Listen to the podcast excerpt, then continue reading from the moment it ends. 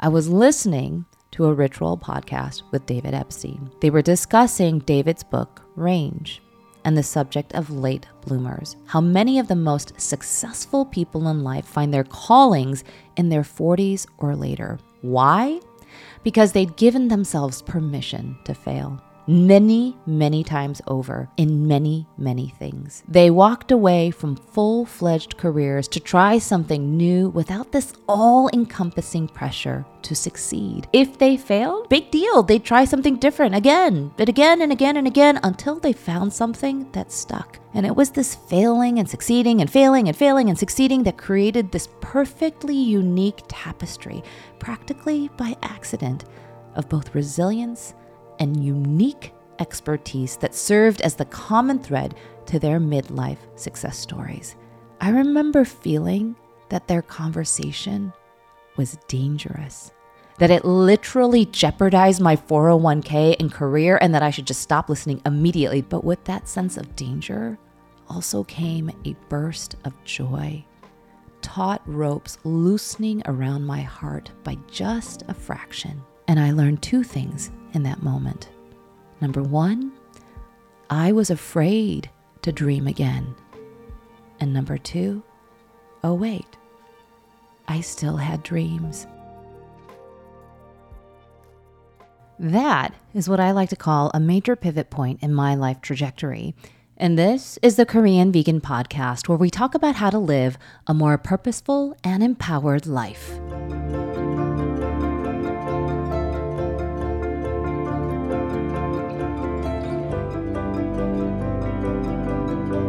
Welcome back, everyone, to another episode of the Korean Vegan Podcast. This is Joanne Molinaro, your humble podcast host. And today we're going to talk about dream chasing. It's a topic I get asked a lot about. I went from being a full-time lawyer to now being a James Beard Award-winning cookbook author. And I've even actually had clients, lawyer clients, over to my house for dinner to talk about, hey, side hustle, fear of missing out, pursuing your passion, and what that all looks like.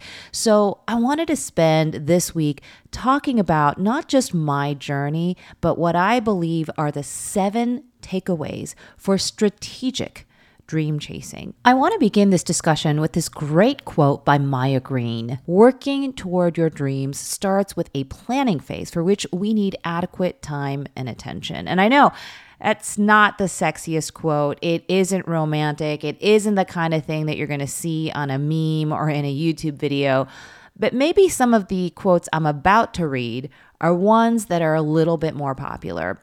Don't give up on your dreams, or your dreams will give up on you, by John Wooden. Here's another really popular one. It is better to risk starving to death than surrender. If you give up on your dreams, what's left? And that's by the famous movie star Jim Carrey. And then finally, don't let your dreams become your regrets.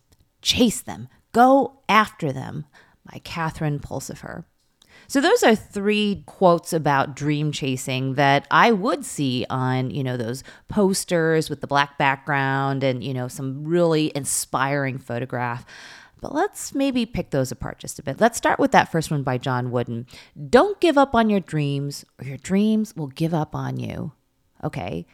But what about the not so great dreams? Like the one I had where I wanted to be a ballerina, or more recently, a rainmaking partner at a large law firm.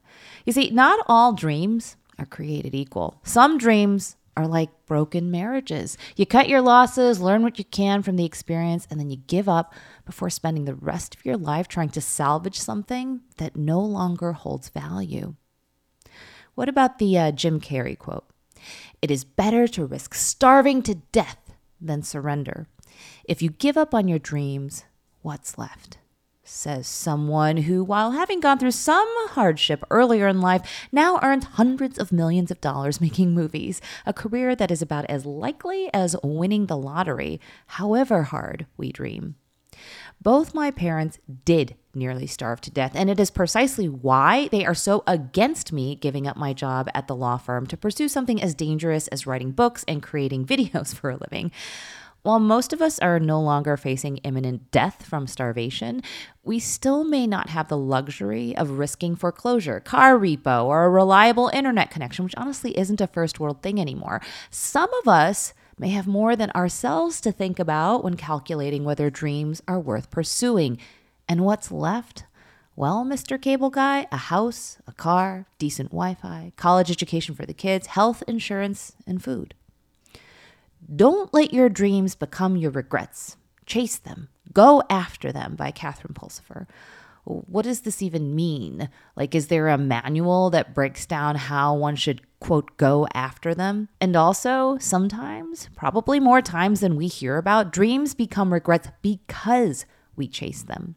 The truth is, we are far more likely to hear about the success story than we are the fail story, which totally makes sense. How many people are going to go broadcast what spectacular failures they are, unless, of course, it's part of an overall success story, right? Did you know, though, that 1 out of 5 small businesses fail in the very first year alone? That only 1 out of 3 small businesses, that's 33% of small businesses, actually survives to see its 10-year anniversary? Realistically speaking, there is quite a bit of carnage out there in regret land when it comes to the pursuit of dreams. So I know what you're thinking. You're saying, all right, so this podcast was supposed to be about chasing your dreams. And I know it sounds like I'm telling you all to just like give up while you still have some of your dignity intact. But that's not what this podcast is about. We are here to talk about dream chasing the strategic way. Now, if you'd rather go the I'm going to keep ramming my head against the wall until either it gives or my skull does approach, by all means, go right ahead. However, if you'd rather hear about everything that I've learned from making the jump from being a steady paycheck to full-time dream chaser, stick around.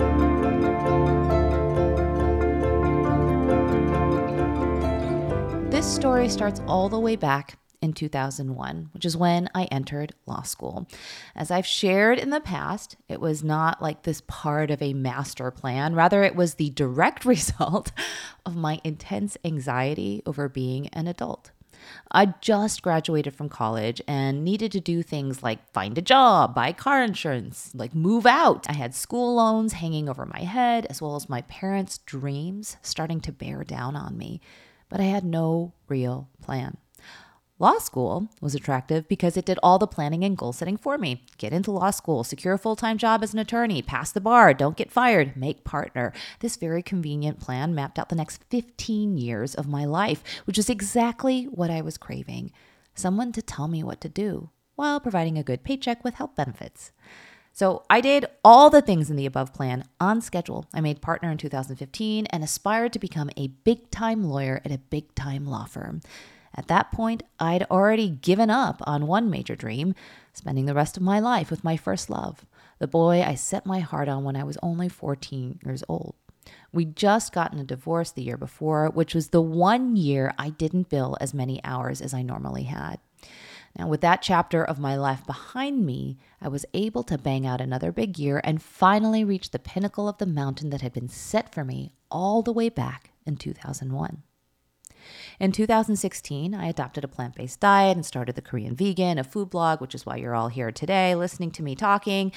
But I started it as a hobby because a colleague said to me, Joanne, you should start a hobby in that way where the subtext is pretty clear.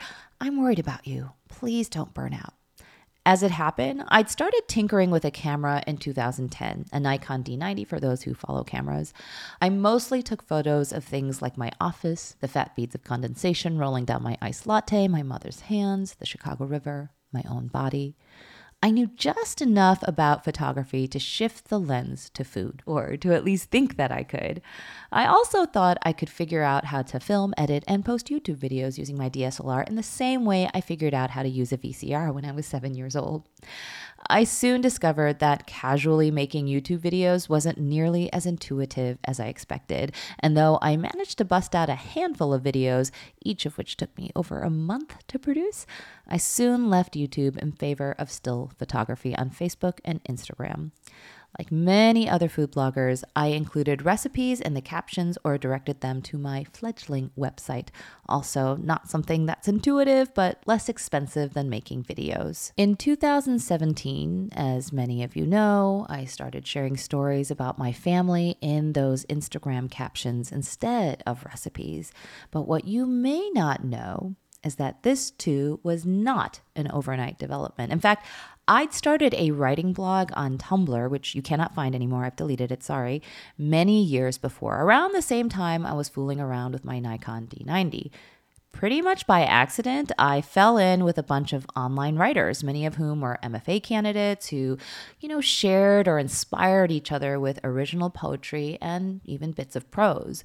Though I'd long ago given up creative writing in favor of briefs and punchy motions and really acerbic demand letters, I dove headfirst into Tumblr #writing until I had 4 poems of my own published in a couple of poetry journals in 2012. Thus, when I decided to share stories in my Instagram captions 5 years later in 2017, I once more shifted my not entirely new pen to a topic that was, at that time, more pressing on my heart. By the middle of 2017, I had learned a lot about food photography just by following hundreds of food photography accounts, many of which weren't vegan. In the show notes, I'll include a link to the written version of this podcast so you can see the before and after side-by-side comparison of my Instagram photos. And, around that time, middle of 2017, I was just beginning to develop an aesthetic that would eventually become my signature. I had figured out how to veganize some of my favorite Korean recipes, and I was dating someone that I referred to as the piano guy while trying to develop a book of business at the firm that would validate its decision to mint me a partner and training for my very first marathon. 2017 was a busy year. I will pause at this point in the story because I want to make a few things really clear. By now, you should have picked up on the fact that my transition into writer-entrepreneur was definitely not overnight. In fact, I would say it started all the way back in 2010 when I purchased my very first DSLR camera. I was not posting on Instagram every single day. I was probably posting only a few times a week when I had time, and there were often gaps in my content creation, periods at work during which I needed to give my undivided attention to a matter for not just a day or two, but multiple weeks. From 2015 through 2018, I was on one of the biggest cases of my career as lead litigation counsel in a multi-billion-dollar Chapter 11 case. I would say that it was on this case that I truly started to feel like I was becoming the badass lawyer I'd pretended to be for so long. I just happened to have this weird hobby on the side that I rarely talked about with my colleagues or clients. And lastly, it was a hobby, a very expensive hobby. Though I knew other influencers were monetizing their food blogs, I had no interest in that. I was making good money at the firm, and I didn't want the pressure of turning my hobby into a, quote, side hustle. I always wanted to have the ability to say, hey, sorry, I'm too busy. I don't have time to post today. During the fall of 2017, a woman who was also a writer and poet and vegan food blogger, a huge vegan food blogger, read some of my captions, and she liked them so much, she introduced me to her lit agent.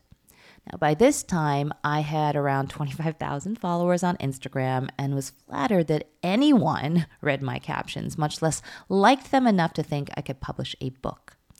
I was introduced to Charlie, whom I would subsequently refer to as the Brit who made all my dreams come true, and he asked me, well, would you like to write a book? It can be any kind of book, a novel, a memoir, a cookbook. And no, I'm not even going to try and mimic his accent because it would be offensive. I selected cookbook because I thought it would be easiest. Charlie gave me one assignment. Write one page that describes your cookbook. This took me over a month. He then tasked me with writing a book proposal. This took me over 1 year. In 2018, Charlie shopped around my cookbook proposal for about a week, and a few days later, I had an agreement with one of the biggest publishing houses in the world. While I cannot disclose the specific terms of the deal, I will say I was absolutely thrilled, like actually shocked with the advance. And my parents were so stunned that I could make that much money off of a, quote, hobby. And this book deal was the first real evidence that I had that, yeah, I can see how someone might make a living off of this. Keyword being someone, as in not me though. I worked on my book all throughout 2019. Although my agent Charlie suggested I think of writing my book like I did a brief for a client, as in deadlines matter, I treated the book much more like my Instagram account. I'll write it when my job gives me time to write it. I did things in spurts, like I'd come home from work and make 3 recipes and photograph them all on top of Anthony Steinway, sorry babe, or like this old cracked fake leather ottoman. That's where the cover was shot.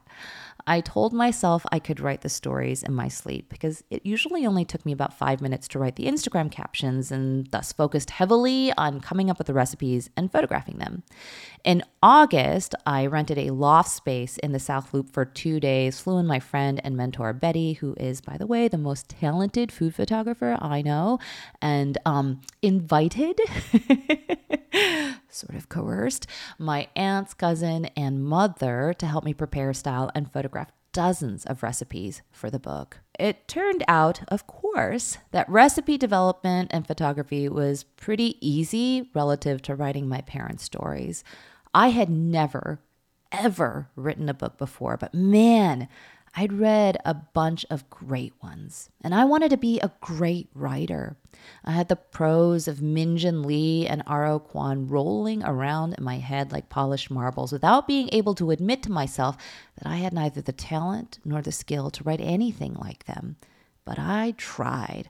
I devoured books like I'd scarfed down japchae. I even took a writing workshop, but my writing came out stilted, uncomfortable, and exactly the opposite of the writing I included in my Instagram captions, the writing that landed me the book deal in the first place. So this is where there's a pivotal change in the trajectory of my life. You know those moments in your life where everything around you is mundane, ordinary, just like every other day of your life, but on the inside, it's like there's a laser show going on in your brain, and thus you remember with meticulous detail all those humdrum things that would otherwise collide with the day-to-day.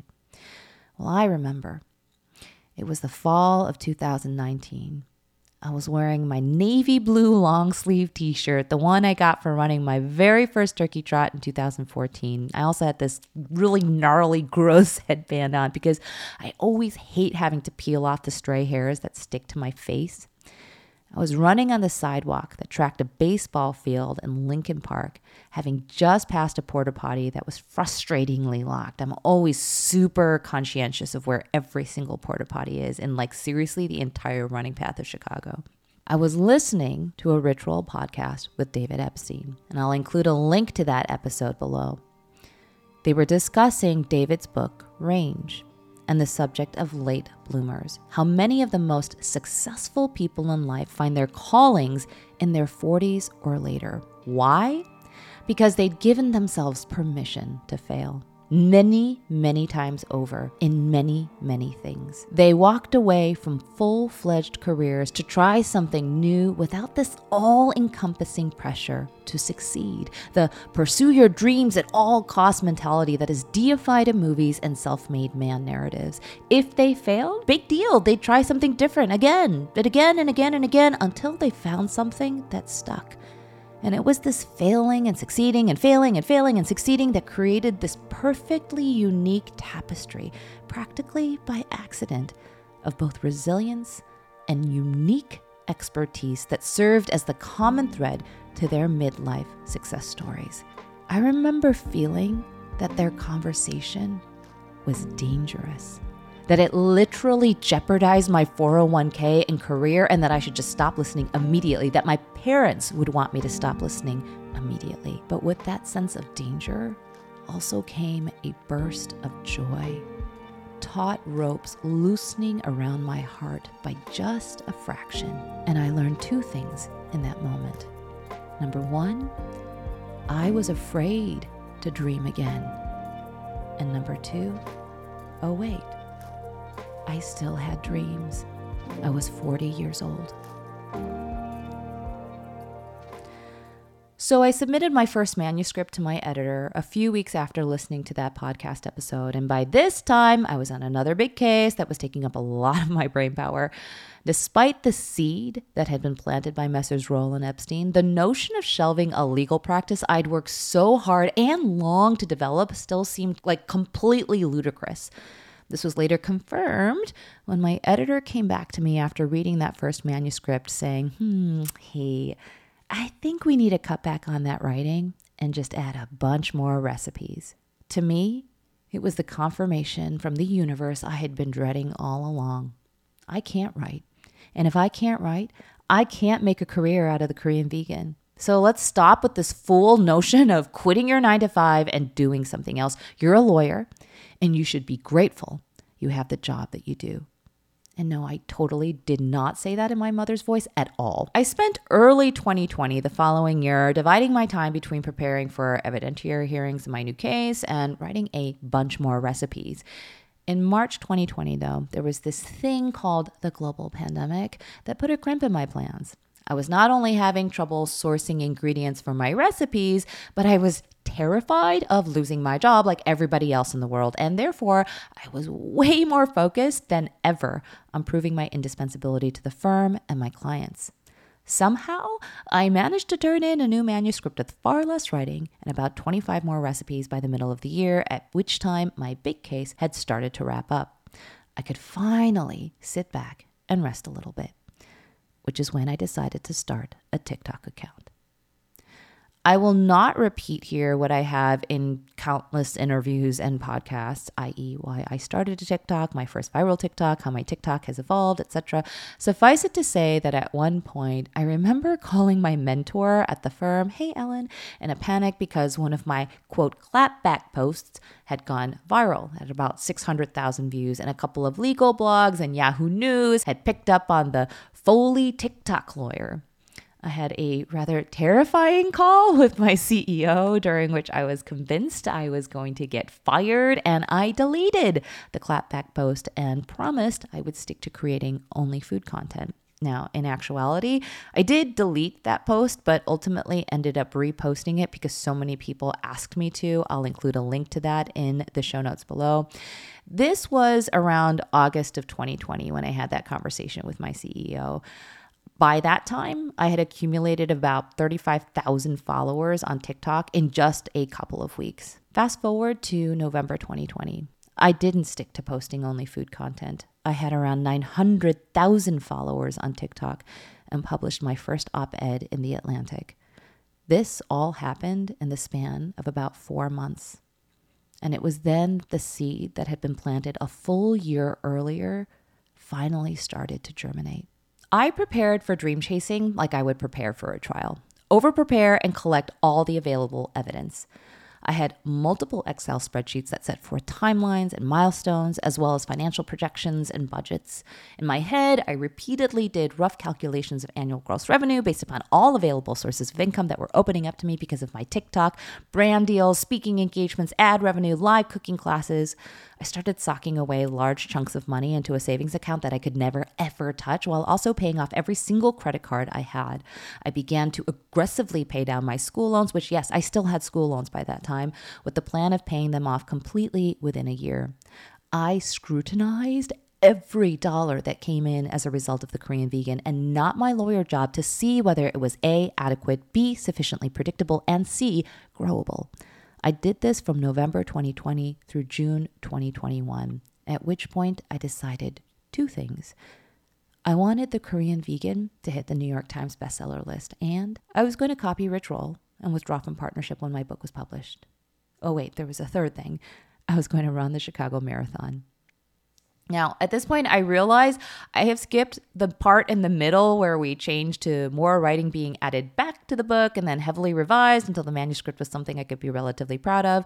It's not terribly germane to what we're talking about here, so I'll save that bit for a different podcast, one that is more focused on the book writing process, and of course, only if you're interested.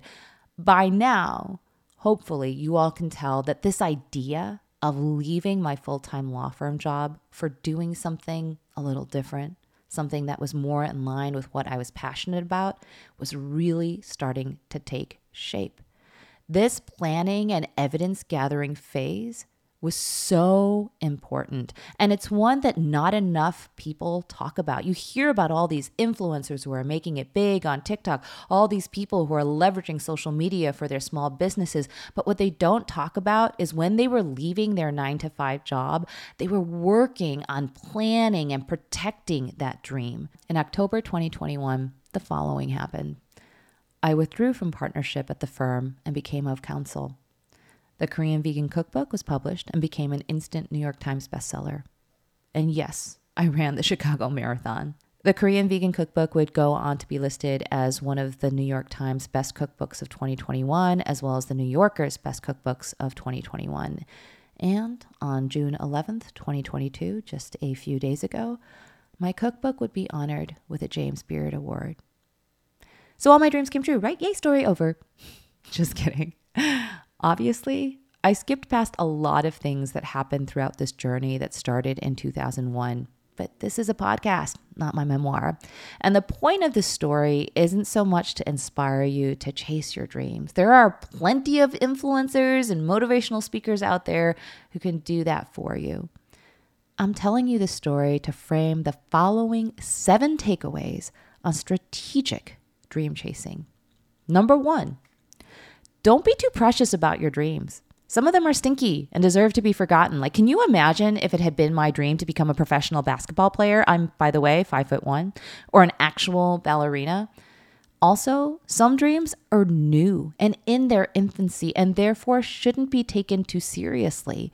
You might realize after a little research and soul searching that they also deserve to be discarded or heavily revised. Before your dreams become real, you need to get real about what you're good at, what you suck at, what the world has space for, and where the market is saturated, i.e. supply and demand. Number 2, ditch the idea that dreams require all-out sacrifice right now or you're not good enough for them. That works for some people, but I'm not sure it would have worked for me, and it may not work for you. I've always wanted to be a writer, but it was one of those pie-in-the-sky things. So when I started my writing blog in 2010, I got to write, but I didn't view it as my make-or-break moment. I think if I had, I might have been too scared to start, or I would have given up at the first sign of failure. Without any pressure to do anything other than write, when I had time, I was able to sustain an activity that would become a pivotal piece of my dream chase later on. Number 3, do the things in your life now that can support the dream chase tomorrow. I was a lawyer for 17 years full-time, which is what allowed me to develop my hobbies, whether it was writing in my spare time, learning how to use a DSLR camera, or developing vegan recipes in my kitchen. I was able to do these things because I had a predictable income that whole time. There was never any need for me to risk starvation. Again, if we're led to believe that risking starvation is what it takes to pursue our dreams, many of us won't ever start. Why would we? Many of us can walk and chew gum at the same time, and not all of us need to have our back up against a wall to try something different. Number 4, vision board, schmission board. I'm all about goal setting, but setting arbitrary deadlines on your dreams can backfire pretty spectacularly. What happens if you don't hit that milestone when you plan for it, like my very first manuscript? What happens when there's an unexpected setback caused by something entirely out of your control, like a global pandemic?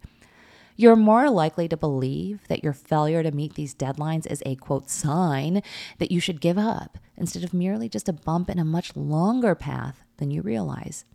Many people think that my current career path started in 2016 when I began The Korean Vegan. But if you were paying attention, you'll see that it started all the way back in 2010 when I began my writing blog and picked up my first camera.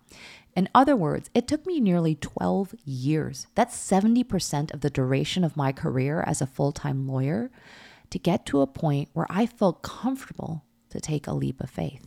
Number 5, let's talk about that leap of faith. It had a safety net beneath it, composed of backup plans, savings accounts, a 401k, and a career in law I knew I could return to if necessary. Do you know what dreams need more than anything else to come true? Time.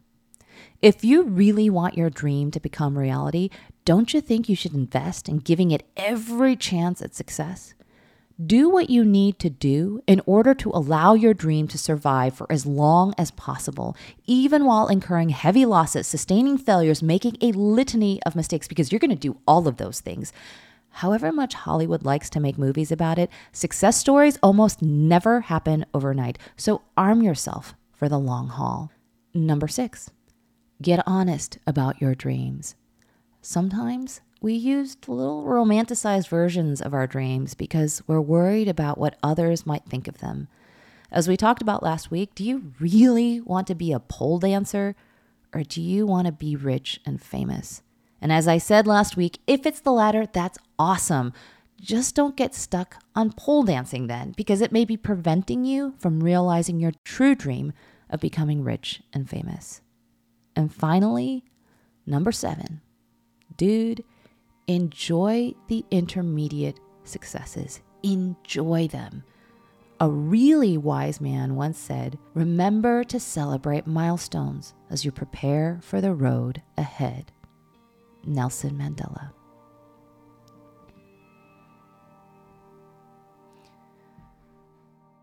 So those were my 7 takeaways for strategic dream chasing. I'm not here to tell you not to chase your dreams, quite the opposite. If I hadn't started chasing when I had all the way back in maybe 2010, when I was doing it, maybe unconsciously, I would not be sitting here today chatting with you about what it all means. The reason I wanted to share this story today was, of course, because of this really shocking turn of events in my life, which was this trial lawyer actually won the James Beard Award for her debut cookbook. It was an amazing event. I flew into Chicago at 1 a.m. because our flight had been canceled. And I spent the day kind of roaming about the city, meeting with some old friends, eating some really good vegan food at Vegandale. And then my mom and my dad, my husband, my editor, and I all headed to the South Loop, where the James Beard Media Awards ceremony was being held. I was so excited because not only was Lisa Ling hosting the event, she's incredible, but Padma Lakshmi was also giving away some of the awards. So like literally I was in the same room with my culinary hero, and I can't even tell you how many interviews I've done over the past 1.5 years when people ask me who's your hero, and I'm like, Padma Lakshmi. I am a huge Top Chef fan. I've watched every single episode multiple times. I've watched every single season multiple times. I actually own some seasons because I bought them back in the day before you could just watch them over and over again on your streaming devices. That's how nerdy I am. So getting to meet Padma Lakshmi, talking to her about what her leadership has meant to me, you know, as a woman and as a woman in food, and of course, as a woman of color in food, it was just the most rewarding and impactful night for me. You can find pictures of me, Padma, my family, my friend, Alexis, you might know her as Black Forager, who also picked up a James Beard Award. All of those photos you can find in the link in the show notes below to the written version of this podcast. It was a pretty incredible night. So here's the thing.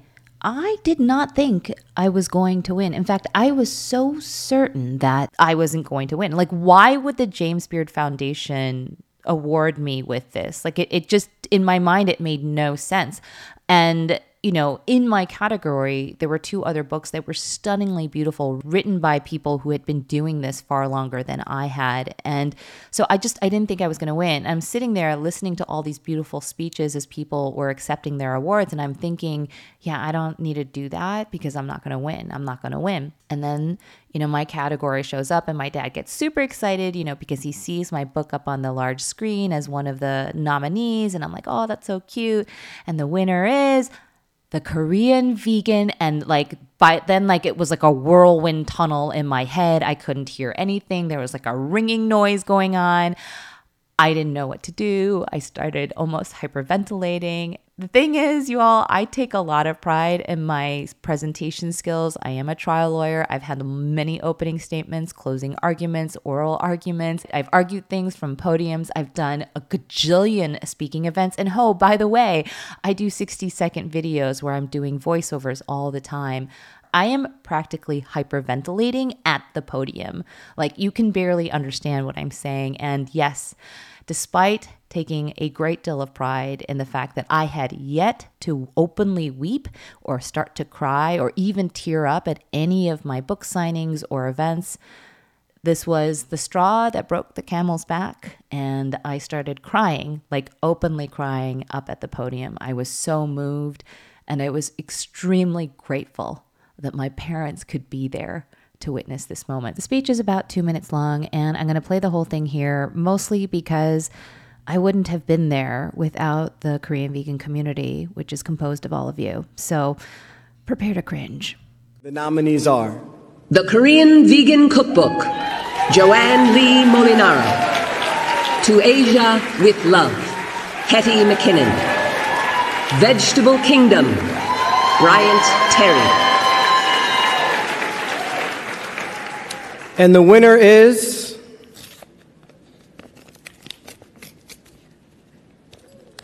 terrible at this. The Korean Vegan Cookbook, Joanne Lee Molinaro. And no, I didn't even notice that he said my name wrong, because by that time, yes, the ringing in my ears had begun. Hi, thank you so much. This is a little surreal.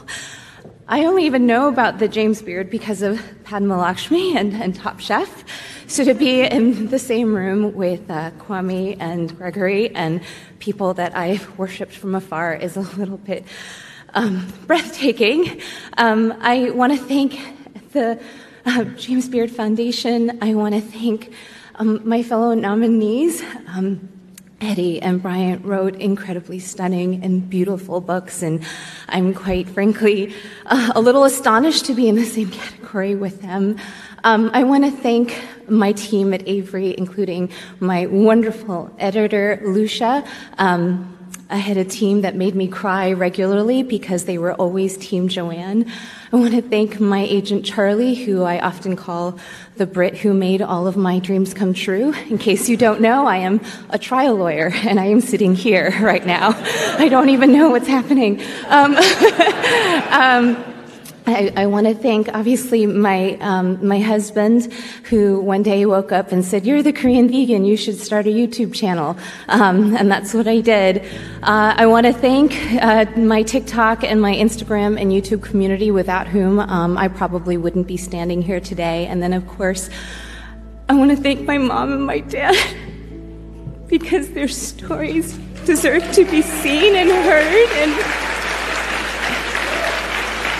I'm so very grateful to them and for their courage and for their vulnerability, and I'm so very grateful to every single one of you who have seen and heard them and made them feel like they're important enough to be in a cookbook. So thank you very much, everyone. Thank you.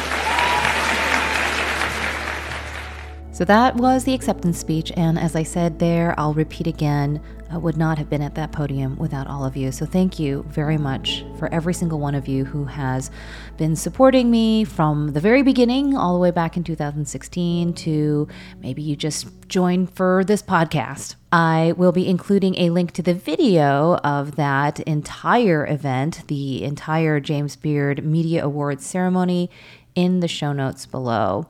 We have a handful of announcements, admin type items. Number one, in case you missed it, I shared a recipe for tofu fried rice after a terrible Chinese takeout experience. You all know there's really nothing like an awful $20 meal to inspire at least me right back into the kitchen. I also added 3 additional recipes to the Korean Vegan Meal Planner, including the Cajun pasta, mushroom artichoke casserole, and mushroom mac and cheese. Each of the recipes in the Korean Vegan Meal Planner will include nutritional information, shopping lists, and the ability to customize servings, like if you want to make this for dinner versus you want to just make it for yourself. The Korean Vegan Meal Planner already houses 2,000 plus recipes, which I am obviously adding to all the time, like I did this week. Last week, we made bibimbap and added that to the Korean Vegan Meal Planner. Speaking of TKV Meal Planner perks, the next live cooking demonstration for TKV Meal Planners will be on June 29th, 2022. I'll include a link to register for the Korean Vegan Meal Planner, which then includes not just the 2,000 plus recipes, but also this live cooking demonstration. As promised, we are going to be making tofu fried rice, which is really, really delicious, but I have a few tricks up my sleeve to make it super delicious, and I want to share them with all the TKV meal planners in this live cooking demonstration, again on June 29th, 2022. For those of you who are on the fence about the TKV meal planner, look, you don't need to be married to it. There is an option for you to just try it out for 1 month. And not only, like I said, will you get to enjoy this live cooking demonstration, then you'll get all the 2,000 plus recipes, you'll get food coaches, nutritional information, newsletters, all the benefits of being a TKV meal planner. And of course, you can cancel anytime. Like I said, I'll include a link to the Korean Vegan Meal Planner, which will also allow you to enjoy this live cooking demonstration on June 29th in the show notes below. A couple other announcements. Toronto, yes, I am finally headed across the border. I've been working with this incredible nonprofit organization called Han Voice, which is headquartered in Canada, to celebrate a pop-up art exhibit, People's Museum of North Korea. I mean, how provocative does that sound? The event will be on July 2nd, and you can buy your tickets in the show notes below, and I will see you there, Canada. Well, not all of Canada, at least Toronto.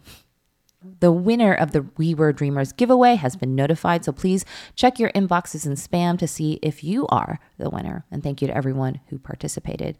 Finally, check out in the show notes below a link to a chat that I did with Michelle Yeehee Lee on the Washington Post's Race in America series. So every week I ask listeners to submit questions that they have, and they can range from like super serious topics about, you know, career changes, body dysmorphia, love, to, you know, less serious topics like this one.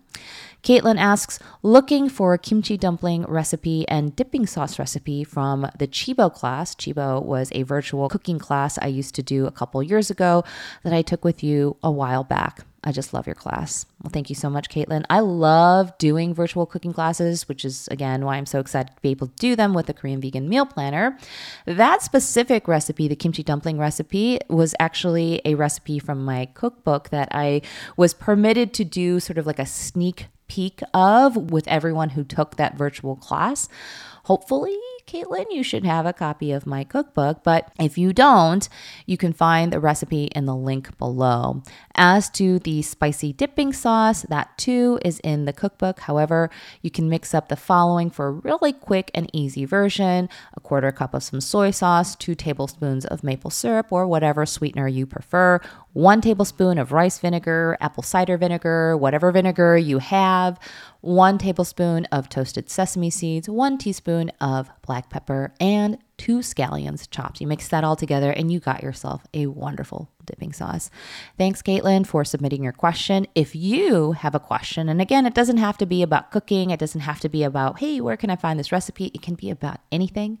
And you're just looking for third-party advice, something a little bit more objective to round out that perspective.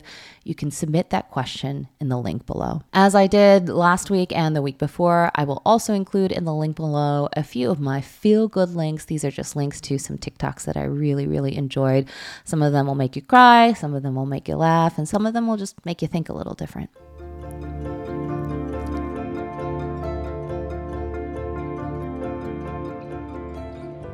Parting thoughts. Hustle culture is now mainstream.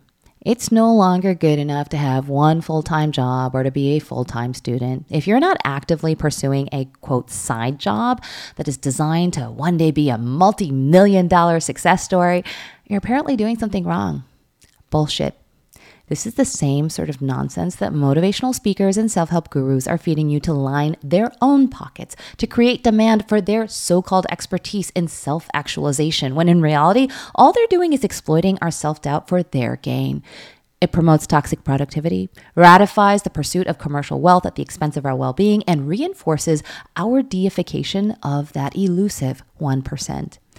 In the end, hustle culture has turned FOMO into a disorder, and it leaves us feeling more purposeless, more powerless, less joyful.